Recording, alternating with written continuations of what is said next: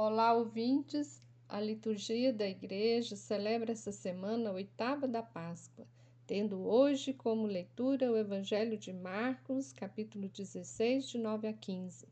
Inicia dizendo que Maria Madalena foi a primeira a ver o Cristo ressuscitado. E Jesus repreende os onze discípulos por não acreditar no testemunho dela e de outros dois seguidores. A missão dos cristãos é de anunciar, mas como anunciar se não acreditam na ressurreição? O Evangelho chama atenção, alertando que a fé na ressurreição é o ponto de partida das comunidades cristãs e é o nosso ponto de partida também. Temos nos quatro evangelhos Maria Madalena como a primeira a proclamar o principal dogma de nossa fé. Por este motivo, ela era considerada a apóstola dos apóstolos pelas comunidades cristãs. Era venerada e seu ícone representava com um manto azul simbolizando o poder, a liderança, vestido vermelho simbolizando a vida, segurando numa mão um ovo simbolizando a portadora do anúncio da ressurreição, e na outra mão uma luz que simboliza a vida. Mas, por outro lado, no final do primeiro século, havia cristãos que não aceitavam liderança de mulheres nas comunidades.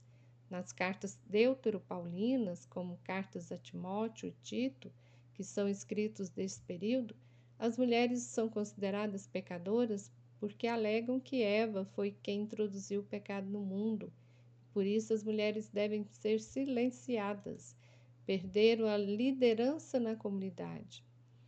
Mas se queremos ouvir as vozes e visibilizar o protagonismo das mulheres, como foi muitas vezes apresentada nas leituras bíblicas desta semana, onde vimos que elas seguiram, foram discípulas, serviram, foram diaconisas e subiram com Jesus até o centro do poder, até Jerusalém e ao pé da cruz, podemos ousar e reconstruir essas histórias, dizendo que nós, cristãos e cristãs, somos testemunhas desta ressurreição porque carregamos conosco a fé no Cristo libertador, daquele que ensinou um projeto de inclusão de todos e todas na pertença à filiação divina, à salvação, à equidade de gênero e a prática da solidariedade e da justiça social.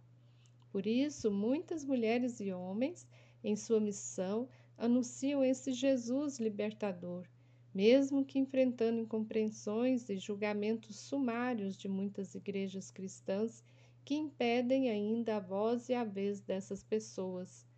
Que Santa Maria Madalena interceda por todos nós neste período de tantas dores e sofrimentos. Amém. Você ouviu o comentário do Evangelho feito por Simone Furquim Guimarães, do Centro de Estudos Bíblicos do Planalto Central.